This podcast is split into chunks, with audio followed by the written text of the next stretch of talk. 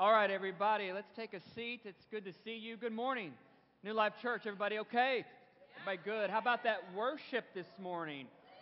It was full. It was rich. It was soul-stirring, definitely soul-stirring. Well, listen, let me invite you to open up your Bibles to Matthew chapter 21. Matthew chapter 21.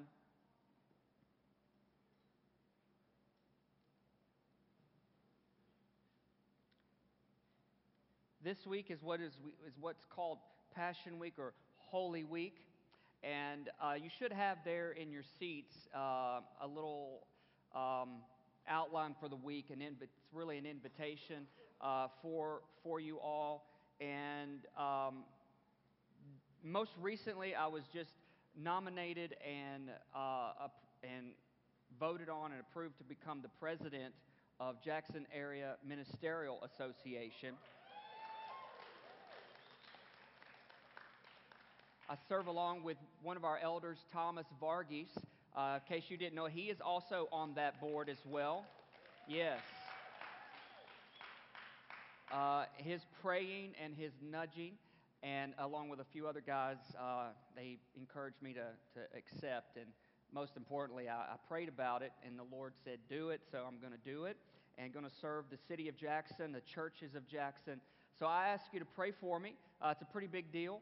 I have to be available to a lot of different things, but I ask you to pray for me in this endeavor. And part of that this week is Holy Week. There are services available throughout the city. It shows the location of the host church, along with who's speaking, and it's Monday through Friday. It's at 12 noon every day. The service is about a half hour, and then it follows up with about a half hour of lunch. So lunch will be served as well, except on Friday, Good Friday, there will not be lunch served. Okay, so Monday through Thursday, lunch will be provided at these various churches. Our church is actually co-hosting on Thursday with the host church, Northside Assembly of God Church. We're helping to provide lunch with them on that particular day. And then in the bottom right-hand corner, you'll see a name, my name. I'm actually speaking on Good Friday at the Good Friday service. So if you could pick one, I really would hope you would pick Friday to come. If you could only come to one, and that's the only one you could come, I'd really like to see your face there. It would help me out a whole lot. But anyways, I just want to encourage you to come. Come to all, come to one. Just come to whichever ones you can and make it a possibility this week in your schedule. All right? Well, let's get ready for the Word. Let's pray over what God is going to continue to speak to us today. Father, we're thankful and we're grateful for today. We honor you and we recognize your presence here in our midst. And Lord, we don't take that for granted, and we don't take it lightly. We thank you that you want to be with us. You enjoy fellowship with your people.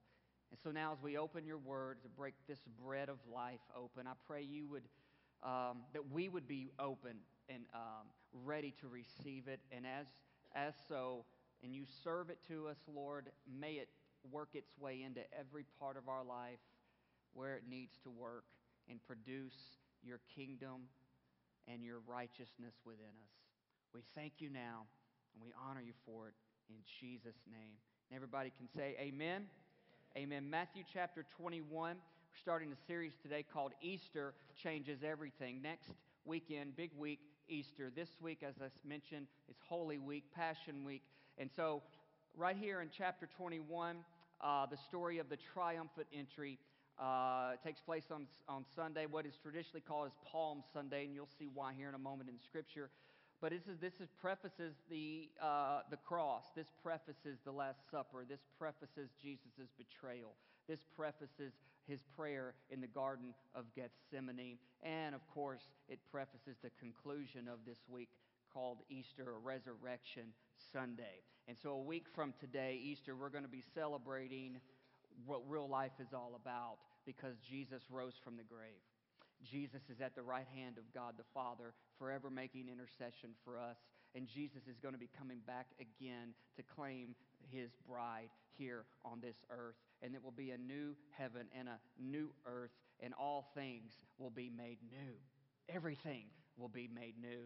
And and that day is going to happen.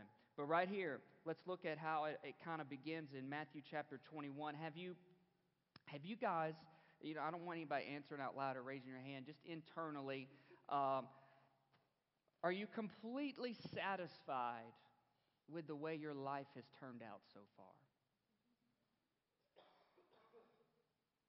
I mean, are you completely satisfied with everything that has happened in your life? Obviously, there's probably a lot of good that you're proud of, you're pleased with. A lot of things, obviously, the Lord has orchestrated and worked out. Yeah, those are good things. But there's also a lot of things in our life that we've collected along our path of life, things that have stuck to us, things that have gotten heavy, turns along the way that we didn't see, outcomes of situations that we hoped would be different. And we live in this fallen world, and that's why things like that happen. Sin is here, sorrow exists, sickness affects us, feelings get hurt, all those types of things.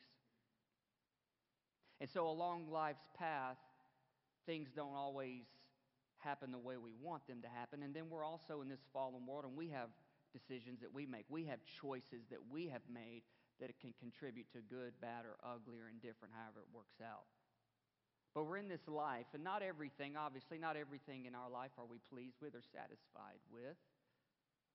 And so we've come along a path, however long that path has been in time, and it comes with a history. We have a history behind us. And sometimes in life we can feel lost. Sometimes we can feel lost, and it's amazing how the cycles of life can change and shift, and situations can turn on a dime, and then we can cause us to feel lost inside, kind of feel lost on this planet, feel lost not knowing our place, not knowing our purpose because of different things that happen. And then other times in life, it leaves us feeling unsatisfied, unfulfilled, and longing for more, believing perhaps that the true meaning of life, there's got to be more to it. There's got to be more than what we have experienced, and even the highest of heights. There's always more to it in the Lord. And sometimes life has a way of leaving us empty, leaving us unfulfilled, leaving us dissatisfied. And that can happen to any single one of us and every single one of us.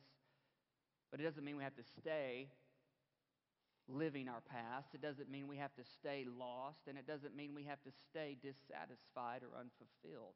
And that is where Jesus comes in. That is where Jesus comes in, because you and I were never meant to find the answer within our own self. You and I were never meant to find the answer to life in the person next to us or someone else in this world. You and I were never meant to find our meaning in any one particular thing we may do in this life, or any one particular thing we may own in this life. No, Jesus, part of the Godhead, the Trinity, God the Father, made us to look to Him. That's what this whole worship moment was about this morning, is reorienting, as Pastor Lindsay prayed, reorienting our focus, our perspective, shifting us to see the Lord above, high and risen and exalted above everything else. And so let's look at, that's where Jesus comes in here in Matthew chapter 21. Verse 1 says, as Jesus and the disciples approached Jerusalem, they came to the town of Bethpage on the Mount of Olives. Jesus sent two of them on ahead. Go into the village over there, he said. As soon as you enter it, you will see a donkey tied there with its colt beside it. Untie them and bring them to me. If anyone asks what you are doing, just say, the Lord needs them, and he will immediately let you take them. It won't always work if you're trying to get in someone else's car, and you tell that person, well, the Lord said, I need them. They're probably not going to let you take off with it. Especially if it's like a Lamborghini or something like that. It's just not going to happen. It said, this took place to fulfill the prophecy that said, tell the people of Jerusalem, the prophet here, he's going back, saying this is what the prophet said, and what I'm doing, what is about to happen, is fulfillment of that. Tell the people of Jerusalem look, your king is coming to you. Your king is coming to you. I love that. He said, look, your king is coming to you. Some of you need to hear that today. Your king is coming to you. You've been asking and wondering, is Jesus coming? Is he going to be aware of my situation? Does he answer my prayer? Can he see the affliction of my soul? Can he see the torment of my mind? Your king is coming to you. Today I want you to know on this Sunday, Palm Sunday, the day leading up to the crucifixion and the day preceding resurrection in just a week, your king is coming to you. You need to be looking. You need to be ready. You need to live with anticipation and expectation. In fact, that's part of why we gather together every week as a church body, to come with expectation that when I gather in the house of God, my God will be there to meet me. My God will be there to greet me. My God will speak to me through His Word. His Spirit will touch my spirit. His presence will touch my heart. Look, your King is coming. And Jesus is telling his disciples, this is fulfilling of the prophecy. And some of you need to grab a hold of the prophetic words in your life today. Don't forget what God has said, because look, your king is coming. And how is he coming? Well, in this instance, it came like this. He is humble, riding on a donkey, riding on a donkey's coat. And some people just didn't like that. Not my king. I thought kings were supposed to be ushered in on chariots, pulled by mighty horses, rolling out the red carpet, ruling with a gold scepter, speaking with thou and thee. That's Jesus. He flips the script. He says, look, your king is coming. Instead of pious robes, he comes in robes of humility. Instead of talking down to people, he stoops down to help people. That is Jesus. That is our king. He came into town riding on a donkey. Now I'm reading from the New Living Translation. If you read from King James, it'll have a different word there. It says, the two disciples did as Jesus commanded. They brought the donkey and the colt. Now some of you are going to look what King James says. They brought the donkey and the colt to him and threw their garments over the colt, and he sat on it. Most of the crowd spread their garments on the road ahead of him, and others cut branches, palm branches, from the trees and spread them on the road, hence Palm Sunday. Jesus was in the center of the procession. Where was Jesus? In the center of the procession. He was in the center of the procession, and the people all around him were shouting, praise God for the Son of David, blessings on the one who comes in the name of the Lord. Praise God in the highest heaven. The entire city of Jerusalem was in an uproar as he entered. And he didn't even come in with a chariot and horses. He came in on a donkey, and they still got in an uproar. How about that? He didn't file a permit with the city to make sure he could have a parade.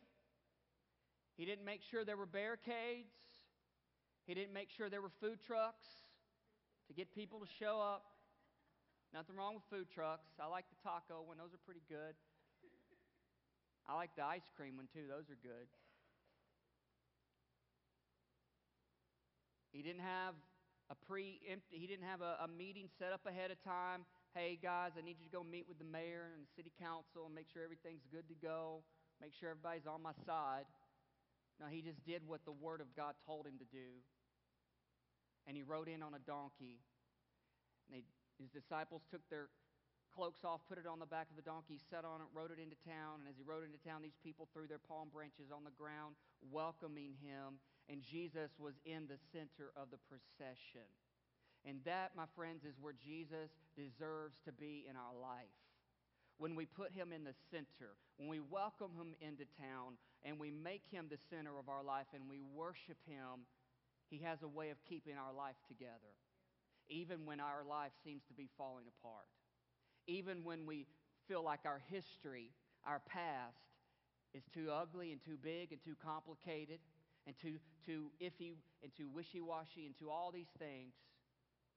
Or even if we're in a place where we feel lost and uncertain and confused about life and really out of place right now, wondering what I'm supposed to do, how I'm supposed to be functioning, how I'm supposed to be getting along in this world right now because of what has happened to me and what I've been going through. Maybe feeling dissatisfied, unfulfilled, hungry and longing for more, not sure when that's going to happen. Be keeping Jesus at the center is what will keep your life together, even when life feels like it's falling apart. Jesus was at the center, and the people all around him were shouting and praising him, giving him the honor, giving him the glory. They were giving him the parade of a lifetime. They were worshiping him. And then it said the entire city was in an uproar, and they asked, "Who is this? Who is this?" And the people said, the crowds that were gathered there said, "It's Jesus." Who does this? Who comes in like this? Who presents themselves like this? Who rides into town like this? Jesus. Jesus. They said, "Jesus." He said, "Look, your king is coming, and he's here. Will you recognize him? Will you acknowledge him? Will you worship him? Will you welcome him? Will you walk with him?" It was a procession. I mean, there was forward movement involved. Will you go forward with Jesus? And the only way you and I can go forward in life is keeping Jesus at the center of our life. When we're lost, when we're confused, when we just don't understand, when we just don't know how to gain traction, keep Jesus at the center. How? Worship him. Acknowledge him. And determine, no matter what, I'm going to walk with him. It's Jesus. And they said, the prophet from Nazareth in Galilee. Jesus. The triumphant entry. This story, I think, shows a whole lot. And one big thing I think it shows is it shows that Jesus loves to ride in and change lives. Jesus loves to ride into town and change lives. I think this story shows that Jesus, as he rides in, that he likes to change the trajectory of the human life by first changing the condition of the human heart. You see, when our hearts become changed by Jesus, then the trajectory of our life can go where God intended it to go. Yes, hell will be against you. People won't like you. Difficult situations will arise. The enemy will try to sow seeds of discord and tempt you with deception and get you to believe a lie. But you need to always remember your king is coming. And he rides into town to change a life. And he changes a life by changing a heart. Now, the interesting thing about this story is in all four of the Gospels, Matthew, Mark, Luke, and John. We're reading today from Matthew's version. They all write it. It's all in there. That just means this. It's really, really important. Not that nothing else is important if it doesn't exactly fall into all four of the Gospels that way. But this one especially, you need to pay close attention to. This is a preface to the conclusion of the resurrection. Before the resurrection, Jesus must first ride into town. Before he can rise up, he must first reside within. We want Jesus to rise. We want him to resurrect. We want him to build new life, absolutely. But before he can do that, he must first ride in and reside within. And it's up to you and I to make sure we give him the room. We give him the access. We give him permission to walk in and do what he is called to do. Because, see, the thing about it is we go through life, things along our path will try to close up areas of our heart. They'll try to get us to conceal and hide things from the Lord. Now, you and I know we can't do that, but we sure do try real hard to do that. And here is the thing. Jesus will not enter in to that which is closed off. We must give him entrance. We must give him access. That's why he knocks the door of our heart. That's why he puts us in positions and situations and circumstances throughout life to get our attention, to let him come in, to let him reside within. And as he resides within us, he begins to make the changes within us. And therefore, the trajectory of our life goes in the direction and the pace that it needs to go in according to his will and his plan. And it's interesting, each of these in the Gospels, this story, the triumphant entry, there's a story that takes place before this story. There's a story that takes place before each triumphant entry in each of the Gospels. In Mark's Gospel, you'll find the triumphant story in Mark chapter 11. But in Mark chapter 10, there's a story. Jesus has come into Jericho, and he is about to leave Jericho. And as he's about to leave Jericho, there's a man, a blind man. It's actually a blind beggar. They call him Blind Bartimaeus. And it means, his name means son of Timaeus.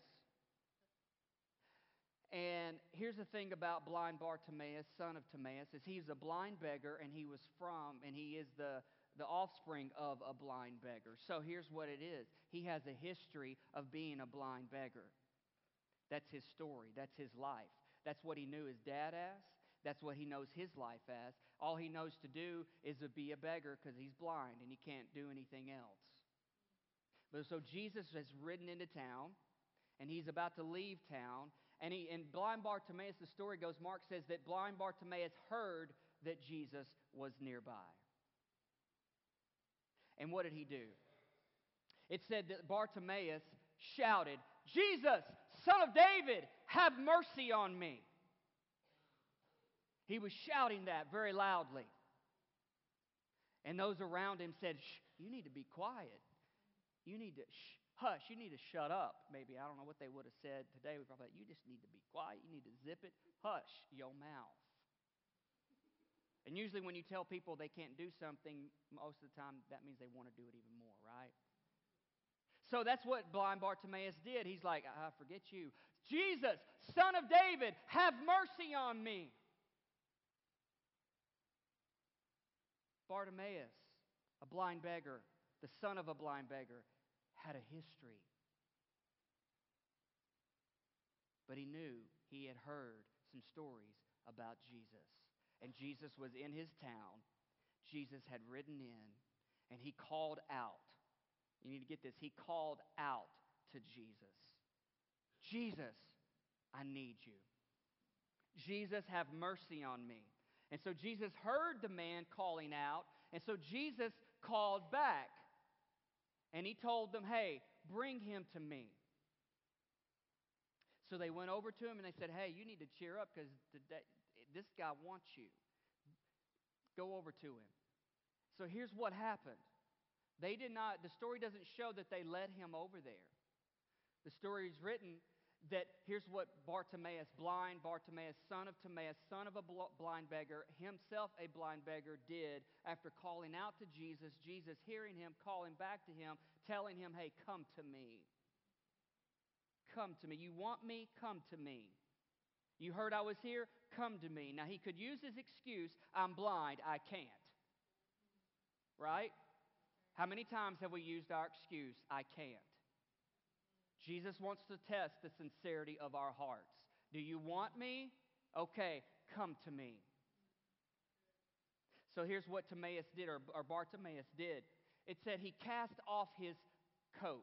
He threw off his coat. What is the significance of that? His entire life, his history says he has been wearing this coat, which ties him to the position of being a blind beggar and from the family of blind beggars. So what did Bartimaeus do? He called to Jesus. Jesus called back, told him to come to him. Bartimaeus threw off his coat. In other words, he took off his labels. He took off the false identity that he had been wearing his entire life. And his coat also, I think, represents his self-sufficiency. He had been making life happen for him. The best he could. The best he could. But it was all tied to being a blind beggar. What coat are you wearing? What labels have you allowed yourself to wear that other people have put on you that keep you from advancing in the progress of God's purpose for your life? What self-sufficiencies do you operate in that cause you to cheer yourself more than you cheer God? What are you most proud of in your achievements more than God's achievements in your own life? Labels, false identities, self-sufficiency. Bartimaeus heard Jesus was in town, knowing he has a history, but he didn't like his history. You see, people with a history, they just want things to turn around. They want things to change. They want things to be okay. They want things to be better. People with a history, man. People with a past. People with a story. People with some problems. People with some issues. People with the wrong things happening in their life. They just want the story, the script, the narrative to be flipped. And the only one who can flip it and rewrite it is Jesus. But we got to call out to Jesus. And then we got to be willing to throw off our coat. I should have wore a coat today instead of a vest. I ain't unbuttoning this thing and taking it off. But I should have had a coat on. I would have just, here's a coat. Can I borrow your coat? This is a heavy coat. It probably doesn't fit me very well. I don't know. It might. No, I don't know. But this ain't me. This is Elizabeth's coat. What are you doing wearing Elizabeth's coat? I don't know. That ain't me. I like it, but it sure ain't me, so I cast it off. That is not who I am. Maybe I should wear this coat. I don't know. Let me have this coat right here. You got to work with me if you sit on the front row. You got to follow. You got to follow suit. Now I know this coat. Ooh, it's heavy. Yeah, you got some stuff in there. I'm not gonna throw this coat, but man, this coat's big. This coat's heavy. But if I walk around in this coat, y'all gonna think I done lost my mind. I'd look like a beggar in this coat, right? No offense. You look like a prince. I look like a pauper. I can't help it. It's all in what is supposed to be upon you. And that is not supposed to be on me. Some of the labels you got, like Steve Harvey on Family Feud, 3 X's, you're done, you don't win. You can't have it. You should not wear it. You should not own it. You should not display it. It should not be in your closet. You should not have to look at it and think, should I or shouldn't I wear that? Because every single day, the devil will tell you, go ahead and put that cloak on. Go ahead and fit that around you. It is you. It fits you. It is who you are. And no, the devil is a liar. That is not who you are. That is not your label. That is not your identity. Because God has called you to rise. God has called you to grow. God has called you to be. God has not called you to lie down. No, God has called you upward and onward in what He has for you. Don't wear the label. Call out to Jesus. Go to His voice. And that's exactly what He did. He took it off. And then it said He jumped up. He jumped up. He jumped up. And He went to Jesus. He could go to Jesus because he called out to Jesus, and Jesus called him to himself, and he calls you to himself. Jesus is always calling you to himself. And Jesus asked him the question, what do you want me to do for you? Simple question. Duh, don't you see it? Right? He could get cross with him, but he didn't. Jesus is asking you and me, what do you want me to do for you? And the man said, he didn't say, I want to be rich. He just said, I want to see. That was his greatest need, because that had been his greatest false identity his entire life. He had been labeled by not seen. He had been identified as not seen.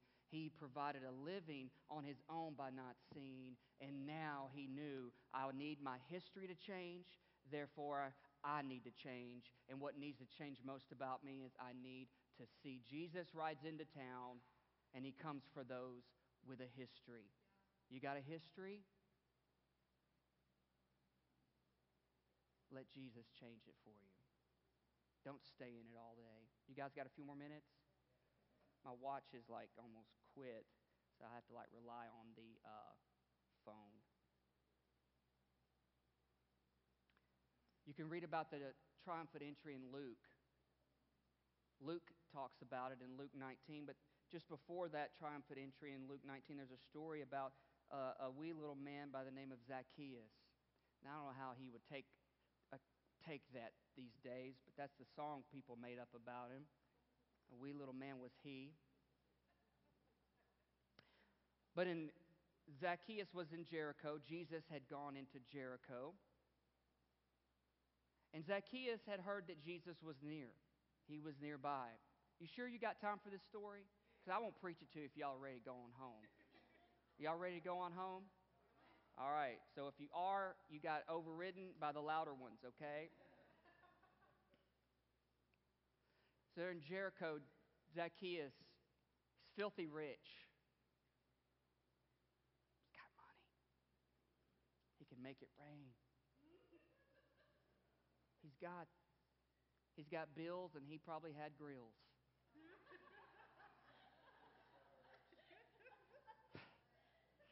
Not barbecue grills. I don't know if he did or not, but he did have money. It said he was the chief tax collector. That means he did things poorly, badly. He was IRS guy. I mean, the top, okay? And he heard that Jesus was in town. Something about hearing about Jesus got his attention. And it said he was short, so he couldn't see over the crowd. So what did he do? Climbed up a sycamore tree, because he was thinking, hey, I see the route, I see how it's working, I see that tree, I'm going to climb that tree because I think that's where Jesus is going to pass by. I'll get a chance to see him. So he climbs up. Bartimaeus called out. Zacchaeus climbs up. And Jesus does. He walks that way, and when Jesus gets near that tree, he looks up, he sees Zacchaeus, and he calls Zacchaeus by name. Now, as far as we know, I don't think they have ever met before, but Jesus knew his name. Jesus saw him, and Jesus called him by his name. Zacchaeus was short. He was hidden. Oh, he would do things to be noticed, and that's often what hidden people do. They'll do things to get noticed. And he wanted to be noticed. So what did he do? He climbed a tree. He wanted to see Jesus. Jesus saw him, but Jesus didn't just say hi to him and pass by. Jesus called him by his name and said, come on down, because I want to go to your house. I want to go see your crib. I want to go see what's parked in your driveway.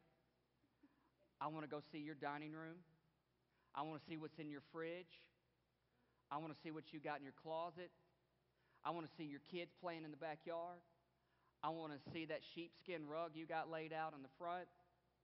I want to see your mailbox. I want to see your flower bed. I want to go to your house, Zacchaeus. I'm interested in who you are and everything about you. Zacchaeus, people who are hidden, they want to be noticed. And they want somebody to remember their name. You ever met somebody, talked to somebody, and then later saw them again, and they remembered your name? Anybody ever have that happen? Or anybody ever had that happen? That's the kind of question that I'm like, okay, now you can raise your hand now. Yeah, that's happened. How did that make you feel? Pretty cool, right? pretty cool. I went to do a hospital visit last Tuesday at the hospital visit. And it's about 6:30. Went to go see one of our members there. Pray for Eric Brimage, by the way. He's been in and out this last week. He's okay, but just pray for him. And by the way, Brother Charles is back with us. Yeah. So if you got a mint, you can thank Brother Charles. It was good to see him. Last week I forgot to say something, so my apologies. But it is so good to see you. It's been a long time coming. I'm glad you're back. But anyway, I went to do a hospital visit, and I was going in. The CEO was coming out, and I knew him, and I met him I don't know how long ago, but we saw each other, and we stopped, shook hands. Hey, how are you doing? How are you doing? Jeremy Smith, New Life Church. Oh, yeah, I know you. Talked for a minute, and he said, now, if your people in the hospital need anything, you tell them to call me. Pretty cool, pretty neat. But if I walked away from the conversation, I was telling James, who was with me, I was like, I can't believe he actually remembered who I was. But it made me feel pretty special. I know the CEO. Not really, but he knows me, hopefully. But it is cool when people remember you. Jesus knew his name, called him down, said, I want to go to your house. So they get to his house, they're hanging out, and Zacchaeus finally noticed, no longer hidden, no longer invisible, no longer a nameless, faceless individual. It's the most important one in the world knew his name, Jesus. And it said that Zacchaeus told him, he said, he basically had a repenting moment. He said, Lord, I'm so sorry. I'm going to give half of my wealth to the poor, and anybody that I've ever cheated on their taxes, I'll give them 4 times back. How would we like to have a 4 times a refund by the IRS? That'd be pretty nice, wouldn't it? In other words, it showed Zacchaeus' heart had changed because Jesus came into his life. He was no longer a money-grubbing, manipulating, whatever you want to call it, person. He cared for the people that he had wronged. All because Jesus saw him and called him. And Jesus said, salvation has come into this house, for the Son of Man has come to seek and to save those who are lost. Lost people want to be found. Hidden people want to be seen. People want their names to be remembered. And today I want to tell you, Jesus knows your name. He knows your social security number, and he's not going to misuse it. He knows your secrets, and he's not going to air them. He knows what you're thinking about me right now. And if it ain't good, he ain't going to say nothing. So it's okay. Now, I did see this. You were just thinking this, but no, I'm kidding. I'm joking. Jesus knows you, but he needs to come into your home. He needs to see the places in your life that you've hidden, that you've closed off, that you're trying maybe to work on, but you just don't know how. Keep saying, I just need time. Just need some time. Friend, the sooner Jesus gets in there, the freer you will be. And it's 12. And I had one more. Do you want the last one? Are you sure? Because if you don't, okay. I don't even really know how long I've been going. I really don't. I'm going to say 35 minutes. That gives me 10 more minutes. John's gospel records the triumphant entry in John chapter 12. The beginning of that chapter is a story about Martha, Mary, and Lazarus. They are in Bethany, where they lived. And here's what was going on. They invited Jesus into their home to have a dinner, a celebration in Jesus' honor, because Jesus had just recently raised Lazarus from the grave. I think that'd probably be something to have, right? And so they were there. Bartimaeus called out. Zacchaeus climbed up. Martha, Mary, and Lazarus celebrated. They celebrated. It got Jesus' attention. So he's there to eat with them. It said Martha is doing her thing, serving. Lazarus is doing his thing, eating. Mary's doing her thing, worshiping. And the entire scene captivated Jesus' attention. So much so that he took up for them and he told Judas, basically, shut it and quit talking about Mary.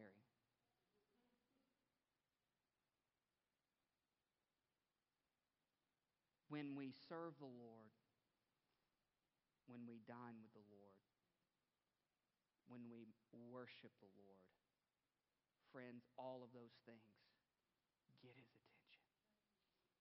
That's celebrating the life of Jesus in your life. The last worship song we were singing had a moment, this picture came to my mind from 27 years ago when I first was born again. And the feeling of being saved for the first time began to bubble inside. It's bubbling in me right now. That's called the first love. And we can go through life. We can develop a history. Things can happen. We can carry things and pick up things. Things stick to us that shouldn't be. We can feel lost at times. 27 years of knowing the Lord, I have still felt lost at times. Confused, dazed.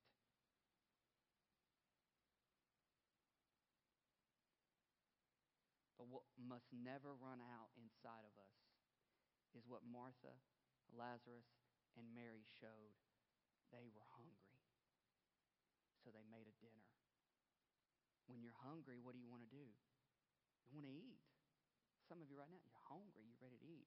Just don't get hangry, then we're in trouble. But you want to eat, right? Jesus, in this picture of this story, shows he satisfies and he fills a hungry heart. Whatever your history is, whatever's happened. It's real. It's affected you. It has impacted you. It has left impressions in your memory that has left you wondering, left you lost, left you confused, left you delayed, left you off course, all the different types of effects. But don't lose your hunger.